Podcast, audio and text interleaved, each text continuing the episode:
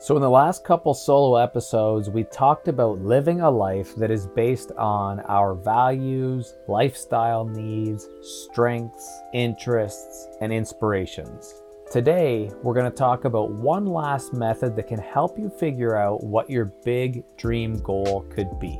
If you're still stuck, or you simply want to make sure that you've turned over every single stone, then doing something like looking at our day to day activities and tracking which ones turn our dials of energy, motivation, and flow can be really helpful. In JKL interview 15, I had the opportunity to learn from Parker Palmer, renowned education reform leader and author of the book Let Your Life Speak. One of his more popular statements as a thought leader is that we need to make sure we don't do a noble job of living someone else's life. I absolutely love this core belief the idea that we need to be sure we are living our own life. The reason why this sentiment is so powerful is that it is a filter we can use to ensure vitality and well being for the rest of our life. If all we do is just follow that Parker Palmer advice. Now, it isn't about hitting one big home run. Figuring all of this out is about taking as many bats as possible and staying patient as we kind of proofread our life. And the best way to be confident that our life isn't plagiarized too much from others, because of course, all creatives and artists steal, we have to, but to make sure that it isn't plagiarized too much, we can track the energy that our personal, individual, day to day activities create or drain from us. Now, there are many things that make deciding on a big dream or goal challenging. But even once we've overcome all of the mindset and belief stuff that creates a foundation, and once we are able to think of some interests, two specific things can still get in our way. For one, once we unlock our ability to dream again, we will have too many ideas. Being able to narrow it down actually becomes the new challenge. And secondly, once we have a good idea of the goal, there's no specific roadmap. Sure, we know our final destination, but between now and then, we can't just punch our goal into a GPS and follow the directions. And this is why for many of us, figuring out our dream is like being a detective on the most challenging case in the world. But like any case that a detective takes, it's well worth the effort that we put into it. We can look at our strengths, interests, inspirations, and values to figure out what we want to do in life. But even when we brainstorm those ideas, we can still feel stuck.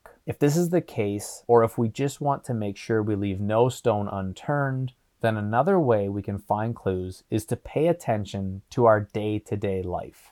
By journaling and tracking our lives, we will come across many clues. There will be road signs that help us navigate our next steps. Mel Robbins, creator of Reinvent Your Life, calls them mile markers.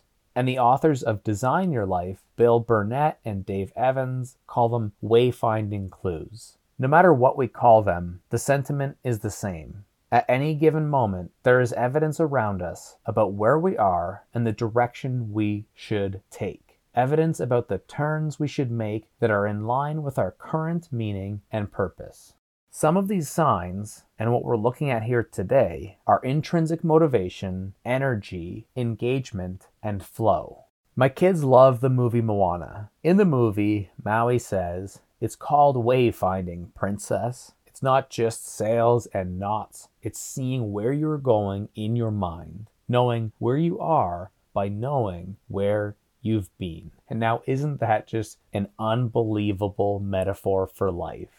And it's definitely a great metaphor when it comes to paying attention to personal clues about how to make the best way forward in the unknown based on where we've been. Into the Unknown is another Disney reference. That one wasn't on purpose. But bottom line is, when it comes to searching for clues about the things that we might like to pursue, it can be really helpful to follow the energy of things that we are already doing.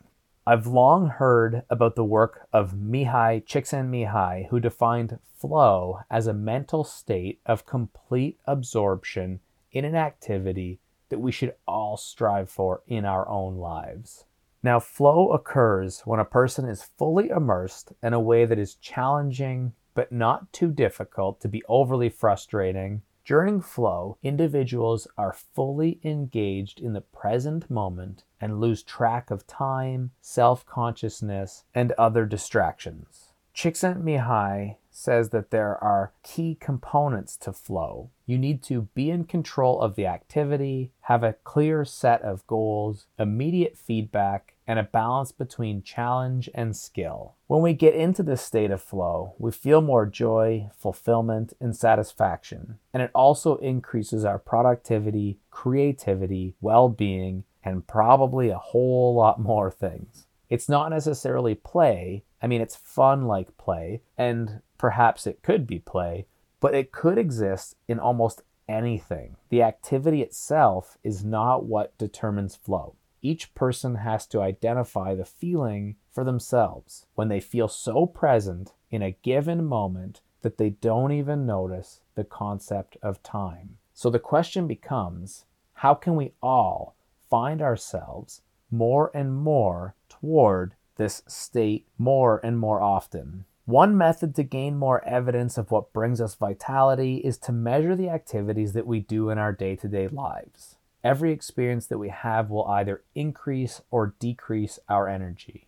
And some activities give us intrinsic motivation, whereas others kind of feel like we could pretty much take them or leave them. Ultimately, the goal should be to find the thing that gives us the most energy, intrinsic motivation, and if we're lucky, a state of flow. So take it minimum a few days, weeks, or even up to a month or two to track your activities. At the end of each day, or every so often throughout the day, make a list of the things that you took part in. Then measure how each of them turned what I like to call your dials. We all have activity dials for energy, intrinsic motivation, and we have a switch for flow. Any activity could increase or even decrease our energy. So the dial for energy goes from minus 10 to plus 10. We measure the energy gained or lost from each activity. If you measure a zero, then the energy you feel from this activity is smack dab in the middle. If you measure a 10, the energy gained is as high as possible. And if you measure minus 10, you actually lose a lot of energy from this activity. Some activities give us more intrinsic motivation than others as well. And so we have a dial for intrinsic motivation that goes from 0 to 100. Measure the inherent satisfaction and motivation that you feel when you take part in the activity. If you measure a 0, then you don't care for this activity at all. If you measure 100, then this activity gives you an extremely deep level of satisfaction based on your mission, and pure intrinsic motivation rather than some external guaranteed bonuses or perks. Now, flow is a little bit different than energy and intrinsic motivation in that it is binary. Like a switch, it is either on or off. So keep track of any activities that put you in a state of flow. As a reminder, flow is when you lose track of time because you were so completely engaged in the moment without any distractions. If any of the activities that you listed day to day got you in a state of flow for any amount of time, give them an underline, highlight, circle, or check mark to remember that at some point you switched into the state of flow. To recap, we can learn a lot about our possible big dreams by being like a detective. We can search for clues from our strengths, interests, inspirations, values, and lifestyle needs, like we talked about in previous episodes, but we can also get hints from tracking our day to day activities. What activities crank up our dials? What gives us energy, intrinsic motivation, and flow?